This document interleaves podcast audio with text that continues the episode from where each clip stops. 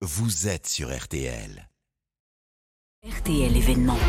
Et c'est l'événement ce matin sur RTL. RTL a mené l'enquête sur ces Français qui sont partis combattre en Ukraine. Il serait, d'après nos chiffres, une vingtaine. Bonjour Émilie Beaujard. Bonjour.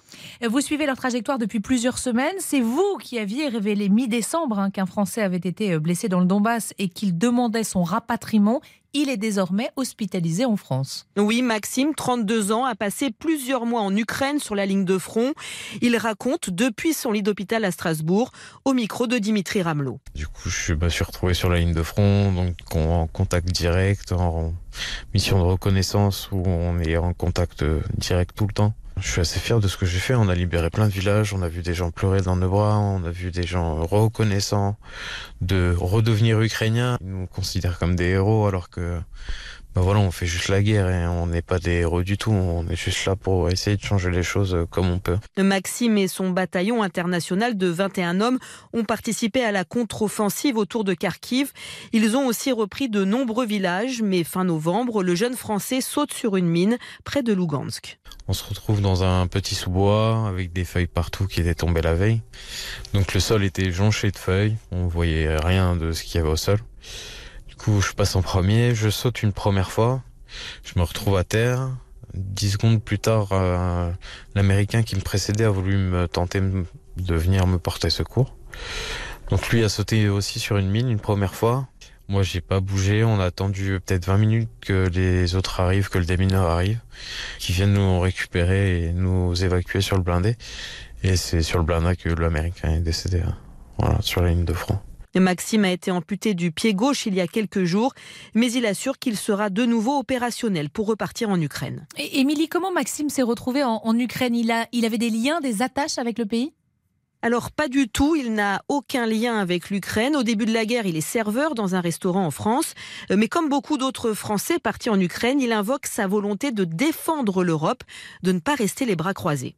Alors j'avais vu l'appel du président ukrainien euh, Monsieur Zelensky et ensuite j'avais vu euh, tout ce qui se passait. Euh, on voyait toutes les images à la télé de ces civils blessés ou morts ou voilà que les Russes visaient des infrastructures civiles. Toutes ces choses ont fait que bah, je me suis dit ah, je peux pas rester à la maison à rien faire à regarder ce conflit. Il faut que j'aille aider. Voilà, je suis parti comme ça. Il contacte donc simplement la Légion internationale et se retrouve en Ukraine. Il faut savoir que les combattants étrangers signent un contrat avec l'armée ukrainienne, mais c'est à eux d'acheter leur propre matériel.